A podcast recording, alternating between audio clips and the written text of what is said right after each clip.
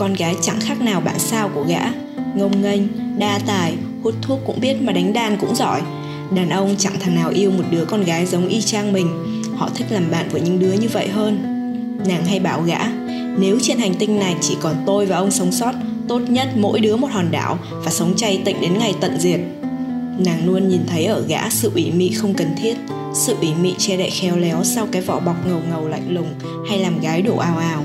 Và nàng ghét điều đó mấy tháng này gã thường xuyên mất ngủ, hay nghĩ về cuộc đời ngoài 30 của mình, khi những thằng bạn bỗng tự nguyện về quê cưới vợ, trong khi mới ngày nào còn đang âm mộng khởi nghiệp bằng con đường xeo căn hộ, ngày ngày đứng phát tờ rơi ở dưới công trình. Này, những thằng đàn ông khi say nói có đáng tin không ông? Nàng nhắn tin hỏi gã. Thế nó có say thật không? Nàng im lặng nàng im lặng hồi lâu, xóa rồi viết viết rồi xóa, gã đoán thế, rồi chẳng gõ gì nữa vài ngày sau, gã gọi cho nàng bảo, tôi đang tán một em kia, mà sao thời nay gái khó tán vậy? Em ấy là người dẫn tôi về nhà ra mắt bố mẹ, gặp gỡ bạn bè. Vậy mà mấy hôm sau đi chơi trên mù cang chải vẫn chưa được nắm tay. Thế là thế nào? Nàng mắt thâm quầng sau mấy ngày chạy deadline, tay gõ phím, tai gắn phone nghe gã kể huyên thuyên. Ngủ chung phòng à? Ừ chung giường luôn. Rồi ông cứ thế mà ngủ đến sáng à? Tôi tôn trọng em ấy. Ông bị yếu sinh lý à? Nhưng mà ông có vui không? Gã có vui không? Lâu rồi chẳng ai hỏi gã câu ấy ngoại trừ nàng. Mình có vui không nhỉ? Thôi để chờ nắm tay cái rồi tính. Gã kết thúc cuộc trò chuyện bằng câu nói quen thuộc. Tìm người nào tốt rồi lấy chồng đi. Ế đấy. Nàng bực bội kết thúc cuộc trò chuyện bằng câu nói quen thuộc. Mặc xác tôi, không khiến ông lo những lần trò chuyện tiếp theo, nàng thường bắt đầu bằng câu hỏi. Ê, chia tay rồi hả? Hỏi nhiều đến mức gã cáu lên. Tôi chia tay thì có lấy tôi không? Có. Gã lập tức gọi video call, biết ngay nàng lại say, nằm thu lu một góc phòng, tóc cũng không thèm gạt. Gã chẳng nói gì, mở nhạc, vặn loa, cho nàng nghe thêm vài bài sầu thảm. Gã biết chắc một người lười như nàng sẽ không thể đi ra cầu sài gòn giờ này được còn gã đứng lên mở cửa sổ cho mùi hoa sữa lượn lờ chui vào phòng. Thỉnh thoảng nhìn màn hình điện thoại, thấy nàng cựa quậy, gã lại lẩm nhẩm hát theo vài câu hát. Hãy quên anh đi em, như trong một bài hát buồn, anh đã viết tặng em. Say đến vật vã thế kia.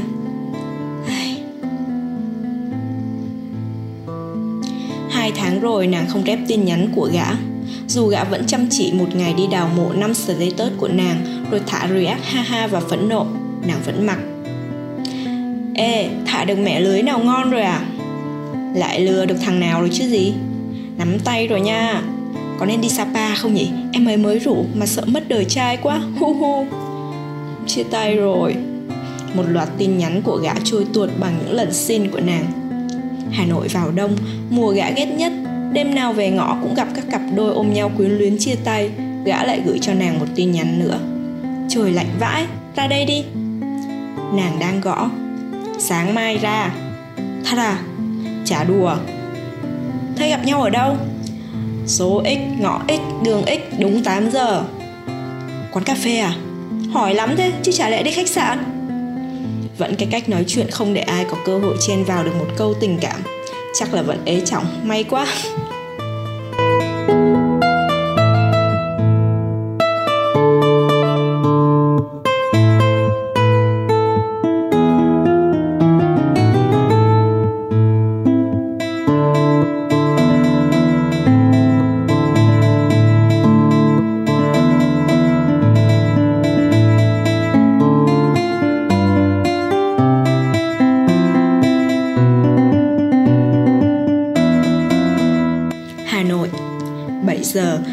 Ba lô ra nhét vào một bộ quần áo, lên xe chạy đến chỗ hẹn đến sớm vẫn hơn, vì với tính khí của nàng, chỉ cần 8 giờ một phút cũng không bao giờ thèm chờ đợi.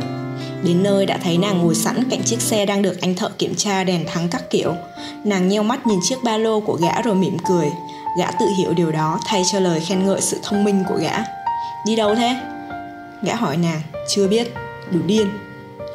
9 giờ 15 phút, ngõ X nàng và gã rời Hà Nội trên hai con xe cà tàng. Buổi tối đầu tiên, hai người suýt không nhìn mặt nhau khi ăn tối. Trời thì tối, lại lạnh lẽo, nàng cứ khăng khăng đòi chạy về thị trấn tìm khách sạn, trong khi còn cách cả quãng đường xa. Gã thì một hai bảo tìm tạm nhà nghỉ ven đường nghỉ lấy sức mai đi tiếp. Đi đến cái nhà nghỉ thứ ba thì mặc kệ nàng vùng vằng, gã chạy xe vào lấy hai phòng. Nàng mặt mũi đen bụi đường, tóc tai bơ phờ cắm cúi đi sau gã. Tưởng thế là yên ổn, vừa vào gội đầu chưa kịp trôi hết xà phòng thì nghe tiếng gõ cửa rầm rầm Gã vội vàng tưởng nàng gặp chuyện, chạy ra thấy nàng tay sách ba lô, tay cầm nón bảo hiểm, mắt đỏ như sắp ăn thịt người. Phía sau lưng nàng, tiếng rên rỉ của một cô gái vang khắp dãy phòng nghỉ. Cuối cùng đêm đó, gã và nàng xin ở nhờ một nhà dân, mượn được chiếc chiếu trải trên sàn. Nàng quay lưng với gã. Cứ thế mà ngủ đến sáng được à? Nàng không đáp, lặng lặng quay lại quẳng cho gã nửa chiếc chăn. Gã ghét khủng khiếp cái sự lạnh lùng và cái tính dở hơi của nàng. Gã cứ quay mặt nhìn lưng nàng Thầm mong một lần nàng quay lại Nhìn thấy đôi mắt của gã lúc này. Nhưng không, gã đã mỏi mắt và thiếp đi Trước khi kịp nhìn thấy nàng quay lại. Nên gã cũng vĩnh viễn không biết Nàng có quay lại lần nào không.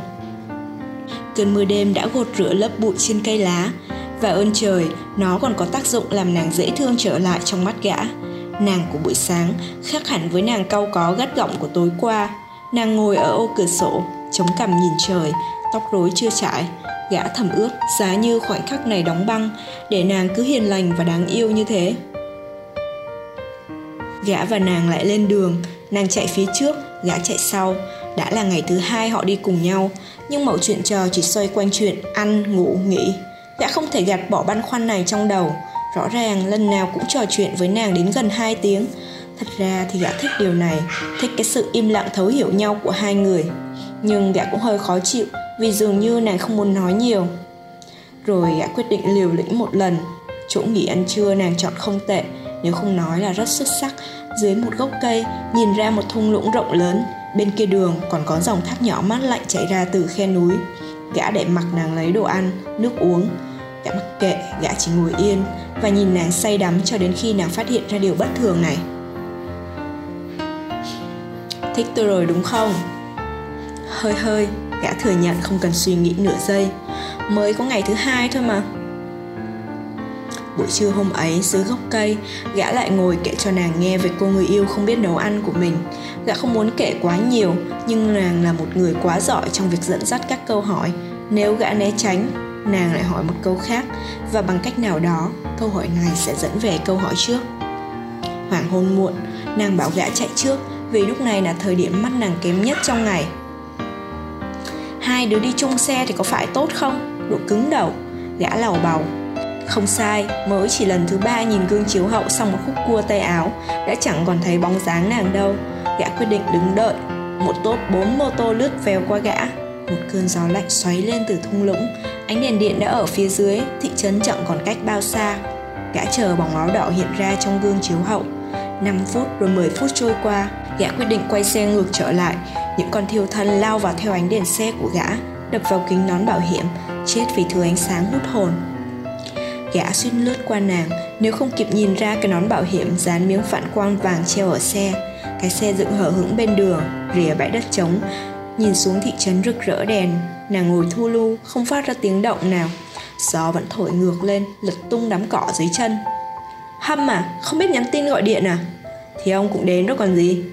Nàng thậm chí còn chẳng thèm quay mặt lại nhìn gã, Thỉnh thoảng một chiếc xe tải ầm ầm thả dốc ngang qua, Rồi hun hút xa, Rồi im bặt, Trả lại cho gã và nàng khoảng không gian yên tĩnh Gã buồn bực châm một điếu thuốc, Nàng phủi mông đứng dậy ghé sát lại gã, Mắt hấp háy trêu đùa Sao? Dạ Giận à? Bực Bực gì? Bực bội cái kiểu như này, Đi chung mà cứ như chả liên quan gì đến nhau vậy Tôi hát cho ông nghe một bài nhá rồi không đợi gã nói gì, nàng đi vòng quanh gã, xoay gã theo nàng. Lạnh quá nhỉ? Nàng chỉ hát được hai câu rồi kêu lạnh. Tay nàng đỏ ửng cả lên, ngón tay nhăn nheo. Gã nắm lấy hai bàn tay nàng, tính đưa lên hà hơi như trong phim, nhưng chẳng hiểu sao lại lôi tay nàng nhét vào trong lớp áo trong cùng trước bụng. Nàng phá lên cười, mắt nheo lại. Ông thông minh thế nhỉ? Lúc này suy nghĩ duy nhất hiện lên trong đầu gã chính là gã muốn hôn nàng. Ở đây, dưới bầu trời sao này, nhưng gã đã không làm điều đó vì đột nhiên nàng bảo. Lúc đi qua đây, tự nhiên tôi buồn không đi nổi nữa. Tôi nhớ người yêu cũ ông ạ. Đau lòng chết được. Ông hiểu cảm giác này không? Gã gật đầu. Thế nhưng, gã thì hiểu gì chứ? Gã đã đau lòng vì ai bao giờ đâu.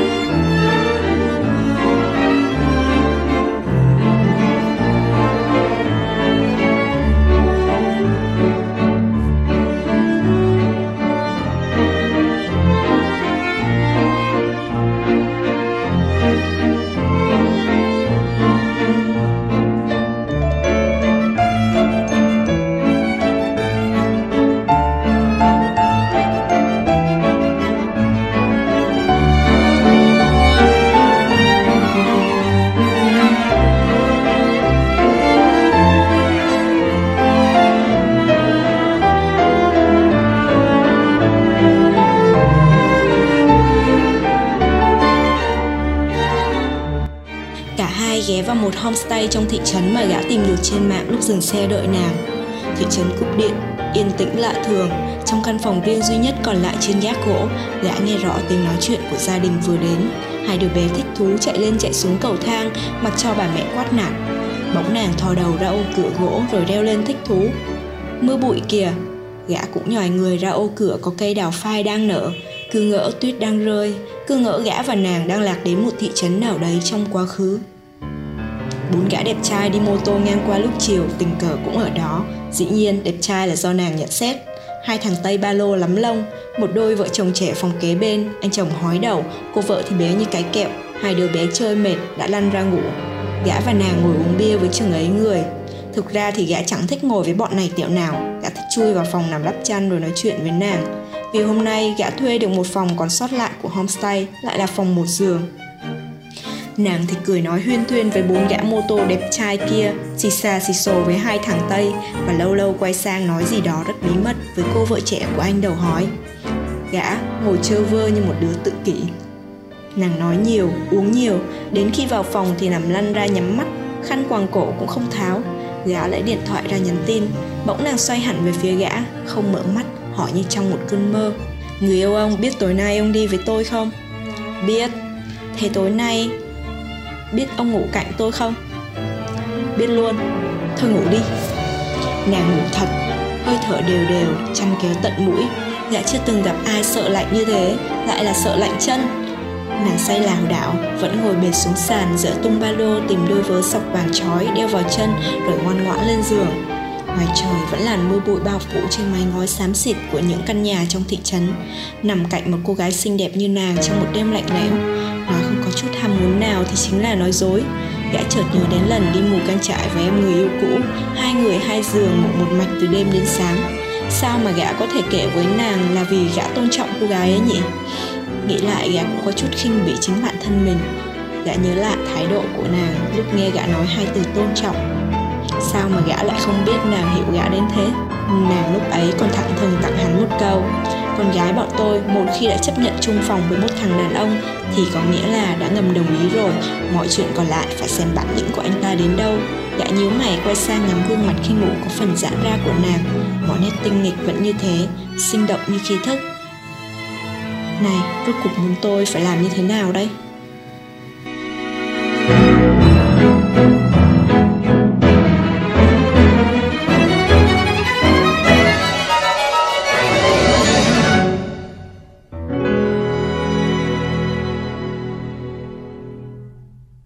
Nàng yêu cái cảm giác thức dậy ở một thị trấn xa lạ như thế này. Nắng vàng cả phố cổ, trả lại bầu trời trong xanh. Nàng mở cánh cửa gỗ ra cái ban công nhỏ Gã cuốn chăn, mắt nhắm mắt mở đến bên cửa sổ nhìn bầu trời xa lạ. Gần như chẳng hiểu vì sao mình lại ở đây cùng một cô gái như nàng. Gã và nàng dành chọn một ngày hôm đó cho việc đi bộ trong một con đường nhỏ phía sau thị trấn. Con đường xuyên qua một rừng sa mộc Rồi một khu vực bát ngát ở rìa núi giống như một thảo nguyên. Tất cả là ngẫu hứng sự ngẫu hứng đến từ nàng. Buổi sáng sớm đang ngồi ở quán bánh cuốn Trong một phút giây ngẩng mặt lên và bắt gặp điều gì đó ngoài con đường lấp loáng ánh nắng kia Nàng đột ngột quay sang níu tay hắn Mắt lấp lánh như sắp thổ lộ một điều gì từ trong gan ruột. Này, hôm nay đi bộ đi. Chẳng phải câu thổ lộ Nhưng nó đủ sức làm gã bật ngửa. Chính nàng tối hôm qua bảo chỉ ghé đây ngủ thôi Thị trấn này chẳng có gì. Rằng cũng chính nàng kể nàng đã đi qua đây bao nhiêu lần Chẳng có chút ấn tượng nào. Ai đã bắt gã lên mạng tìm đường đi hồ ba bể Rồi chỉ sau một giấc ngủ À mà có khi không phải đâu Chỉ sau một cái chớp mắt ngẩng đầu nhìn nắng Nàng đã nghĩ ngay ra một điều mới mẻ khác. Nhưng gã vẫn gật đầu Đầy bất ngờ và không thể đoán trước Thì thế mới chính là nàng. Nàng thậm chí còn chẳng cho gã quay lại phòng lấy ví tiền và túi. Để làm gì? Gã không trả lời thỏa đáng được Nên yên lặng bước đi cạnh nàng trên con đường mòn vòng bèo lên núi. Nhanh cái chân lên, rề ra như cụ già vậy. Nàng ở tít xa tay chống lạnh nhìn gã đang đi bộ thiểu não. Con đường mòn chẳng có bóng dáng khách du lịch. Giờ này có lẽ họ đã ra check-in ở mỏm đá nhìn xuống sông Nho Quế hết rồi. Gã thấy nàng chờ mình ở phía trước Nhưng khi lại gần gã mới biết mình lầm. Nàng đang đứng bất động nhìn sát một con mèo bên vệ đường. Nàng nhìn nó lâu đến mức Gã vừa định tiến đến vỗ vai xoa dịu cảm xúc của nàng một chút Khi nàng xoay người bảo đi thôi. Nàng đi thật, bước chẳng do dự còn gã đi được mấy bước thì quay lại, Vội gà ngắt cả lá khoai môn bên đường phủ lên xác con mèo, Rồi đuổi theo kịp nàng. Nàng chẳng e dè gì ngã người xuống thảm cỏ dưới gốc cây sa mọc gác chân nằm ngắm mây trời. Chỗ này rộng bát ngát như một thảo nguyên, Có ở lại Hà Nội đến cuối tháng không? Gã dè dặt hỏi nàng, Làm gì đấy?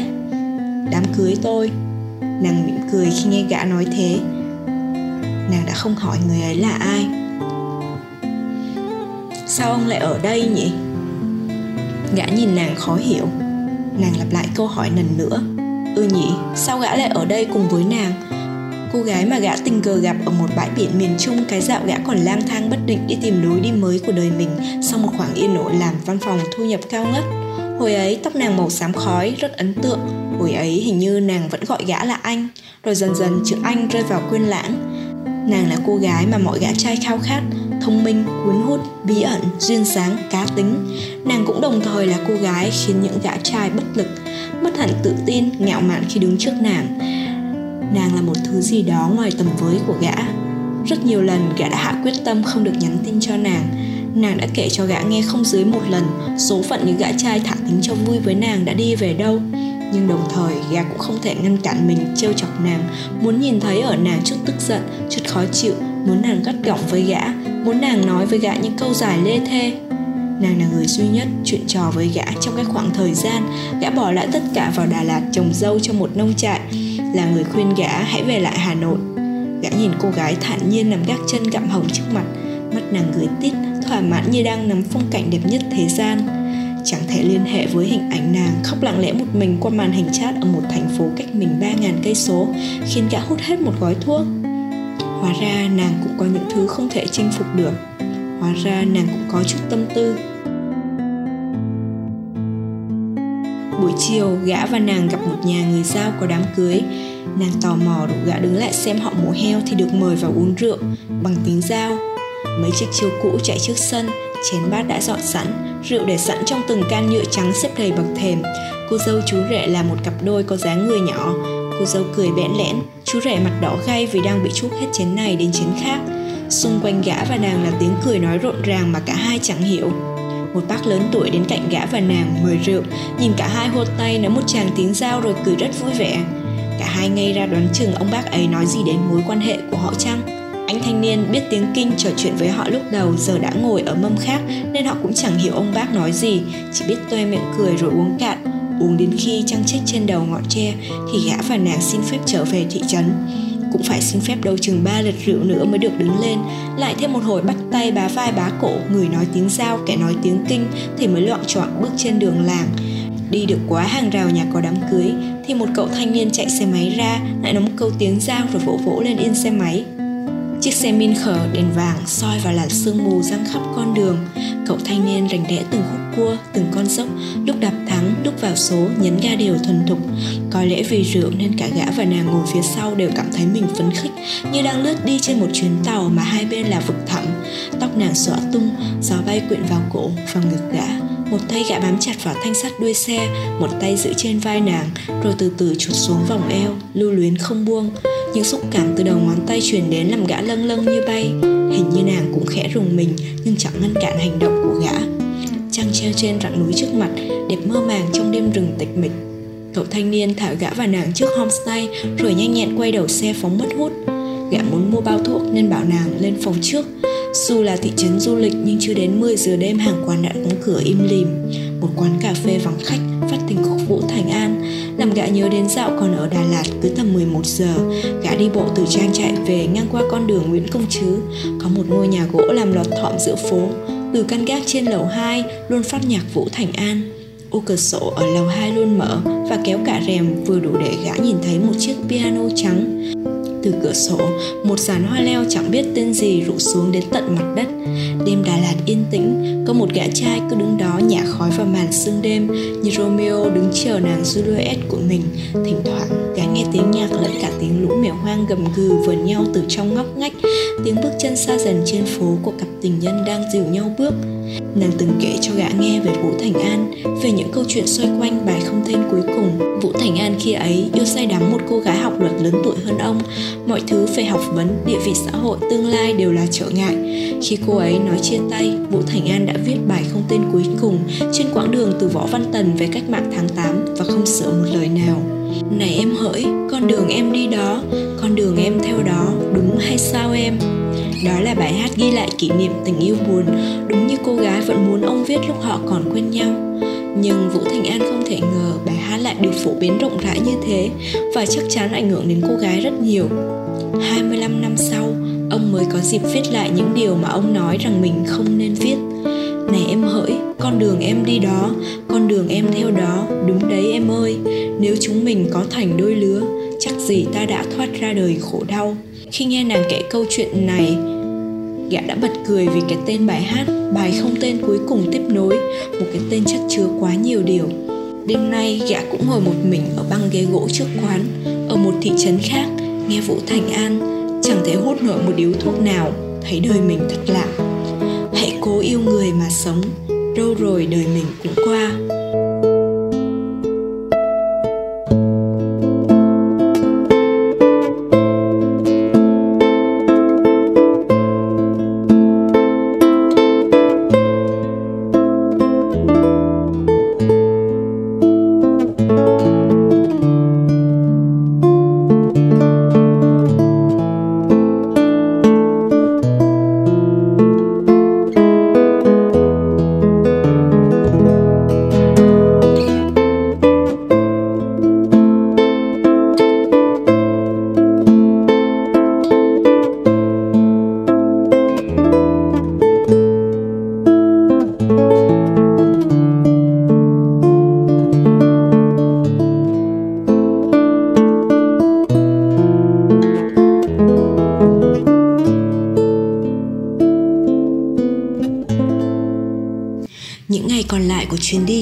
Rất vui vẻ. Nàng chủ động níu cánh tay gã khi cả hai cùng đi bộ, cùng gã thảo luận về những bộ phim cả hai yêu thích ở một thành phố lạ, giống như Jesse và Celine trong phim Before Sunrise.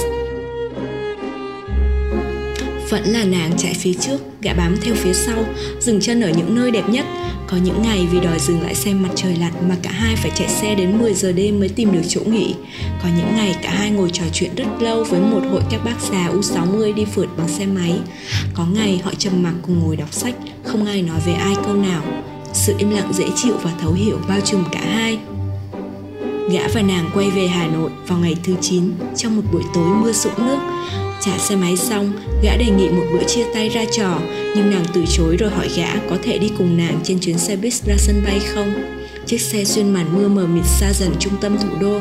Trên xe chỉ có hai cô nàng tay ba lô, một cặp vợ chồng già, một cậu bé mặc đồng phục của một trường phổ thông trong Sài Gòn. Nàng và gã.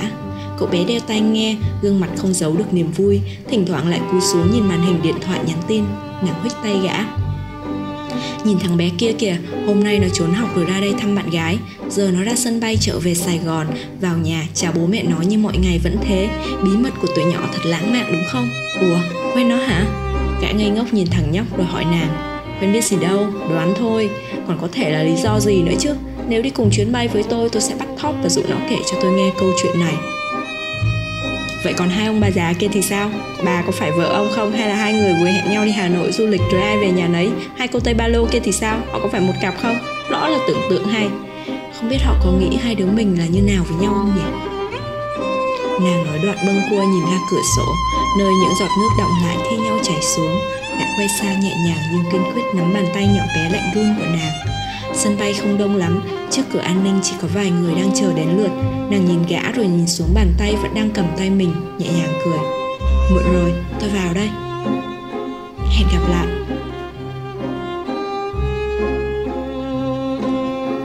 Nàng ngây người một lúc lâu khi nghe gã nói Xoay người tiến về cửa an ninh. Hẹn gặp lại là câu nói của rất nhiều người như một thói quen. Nàng bất giác nhớ đến Oliver Gã trai vẫn thường nói câu ấy đã làm Elliot có biết bao nhiêu khó chịu. Hẹn gặp lại là một lời từ biệt chẳng mang theo chút hứa hẹn gì. Nó vừa đủ lịch sử nhưng cũng đủ xa cách.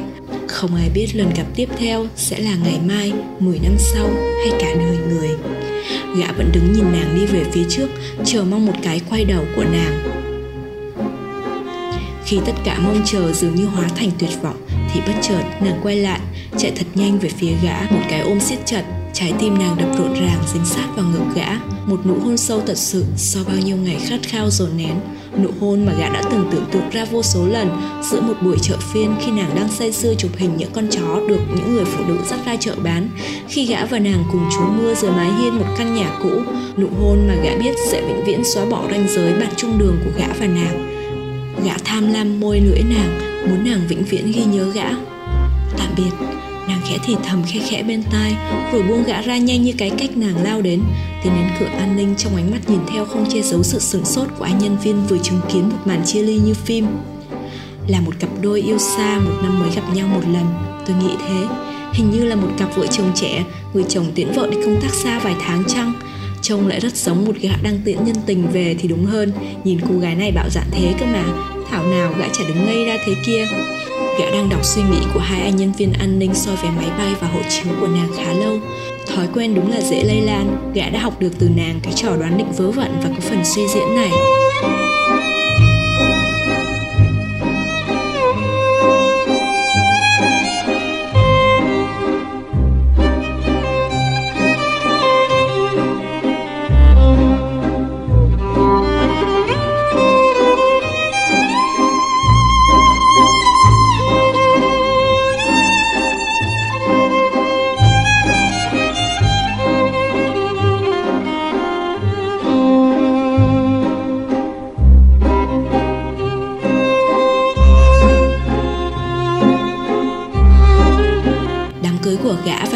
Diễn ra đúng như dự tính, chẳng gặp trở ngại gì.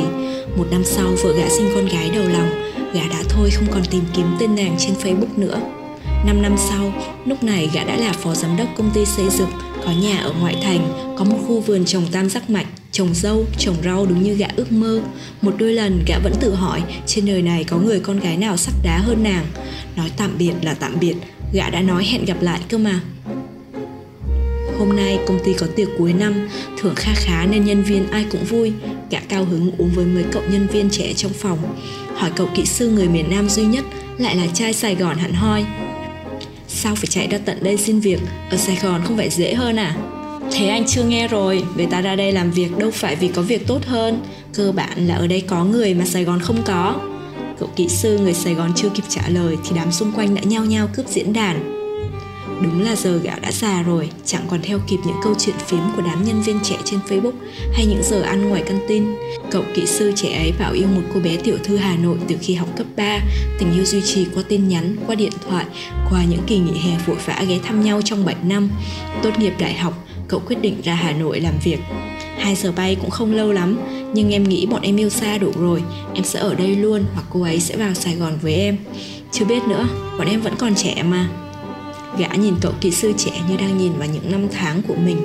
Thứ quý giá mà tuổi trẻ có đó chính là lòng can đảm. Anh biết không, hồi cấp 3 em đã làm một việc kinh điển về tình yêu đấy. Em trốn một buổi học, bay 2 giờ ra Hà Nội gặp cô ấy Rồi buổi tối trở về nhà ở Sài Gòn như vừa đi học thêm về. Sau đấy một thời gian em có nói thật với bố em Thì ra ông biết nhưng không hỏi mà chờ em nói. Bố em ủng hộ bọn em lắm. Gã sực sốt nhìn cậu kỹ sư. Có phải là mùa đông Hà Nội một tối có mưa Sao anh đoán hay thế? Hôm ấy lạ lắm, chẳng hiểu sao cả ngày Hà Nội trời lạnh nhưng tối lại có mưa to. Mà buồn cười nữa cơ, tính ra thì chuyến đi đấy của em cũng bị phát hiện. Em lên máy bay thì ngồi cạnh một chị khá là xinh. Chị đấy vừa nhìn thấy em thì hỏi, em trốn học đi thăm bạn gái à? Em còn tưởng chị đấy là người quen của bố mẹ em hay gì nhưng chị ấy chỉ cười và bảo kể cho chị nghe chuyện đi Chị đoán đúng rồi Em chẳng hiểu gì cả Nhưng em đã kể cho chị ấy nghe suốt cả chuyến bay Cô ấy nói gì không? Chị ấy chỉ bảo đúng là tuổi trẻ, chẳng sợ hãi gì. Nhưng thực ra em sợ lắm chứ. Chỉ là em chẳng nghĩ nhiều thôi. Thấy cần phải đi gặp bạn ấy là em đi. Cậu tưởng cậu trốn học mà không ai biết à? Gã yên lặng xoay ly rượu trong tay. Cảm giác thỏa mãn xen lẫn kinh ngạc như của một người vừa xem được cái kết của bộ phim sau 5 năm trời suy đoán. Chẳng thể ngờ đến sau 5 năm không hiện diện, Nàng vẫn biết cách làm gã phải thừa nhận thất bại. Cậu kỹ sư trẻ nhấp một ngụm rượu rồi cũng không ngăn được dòng hồi tưởng. Chắc anh chưa gặp ai kỳ lạ vậy đâu. Chị ấy kể mình cũng vừa đi gặp một người ở Hà Nội về. Chị ấy vừa hôn anh ấy làm đứng hình cả sân bay. Nhưng chị ấy sẽ không bao giờ gặp lại anh ta nữa. Chị ấy sẽ đi định cư ở Mỹ theo gia đình. Em kể câu chuyện này cho bạn gái em nghe sau khi về Sài Gòn. Vẫn chẳng hiểu lý do gì mà chị ấy không gặp lại anh ta. Bạn gái em bảo là vì anh ấy đã nói hẹn gặp lại. Sau bữa tiệc, gã ra bờ hồ đứng hút một điếu thuốc. Lâu lắm rồi từ hồi có con, gã không hút. Nhưng hôm nay nếu không hút thuốc, gã chẳng biết làm gì nữa. Trong đầu vẫn còn văng vẳng lời của cậu kỹ sư trẻ. Chị ấy bảo chị ấy đến muộn rồi.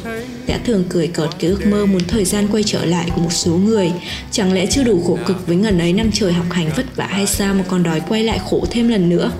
Nhưng giờ thì gã muốn một lần quay trở lại 9 ngày của 5 năm trước Gã sẽ để nàng thắng bằng cách thừa nhận rằng Đúng là đã gã thích nàng ngay từ lúc bắt đầu chuyến đi Chứ không phải là hơi hơi thích. Gã sẽ công nhận với cái suy đoán của nàng về cả học sinh cấp 3 trốn nhà bắt máy bay đi gặp bạn gái Rồi hỏi nàng có phải cũng đang làm giống như cả học sinh ấy không? Rồi gã bất chợt khựng lại. Phải rồi, ở sân bay, gã sẽ không dại dột mà nói hẹn gặp lại. Hẳn nàng cũng sẽ không phải nói tạm biệt đôi mắt em như sao, soi thấu tâm hồn nhau. Giờ đời em đã úa tay cố bay cùng người, tim cố nuôi thân tôi, đôi mắt quầng thâm rồi. Một lần nào cho tôi gặp lại em, nghe em nói tôi vui một lần một lần nào cho tôi gặp lại em. Con chút tình đốt hết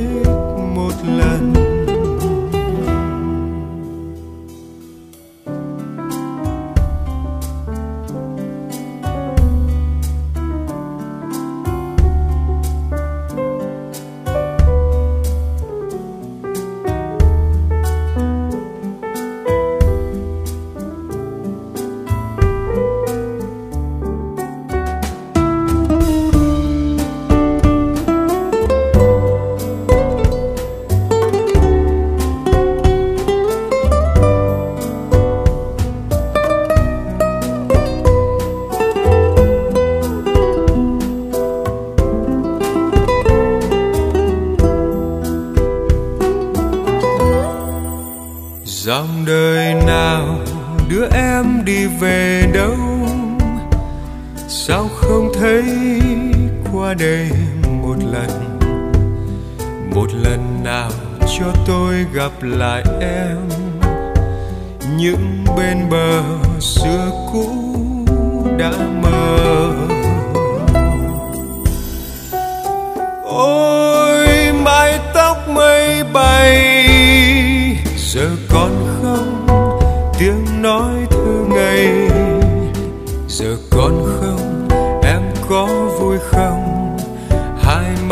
còn hồng. Buổi xuân qua, máu quá, tôi ngỡ như ngày nào. Đôi mắt em như sao, soi thấu tâm hồn nhau. Giờ đời em đã úa tay cố bơi cùng người. Tim cố nuôi thân tôi, đôi mắt quầng thâm rồi. Một lần nào cho tôi gặp lại em? Em nói, tôi vui một lần. Một lần nào cho tôi gặp lại em. Còn chút tình đốt hết một lần. Một lần nào cho tôi gặp lại em.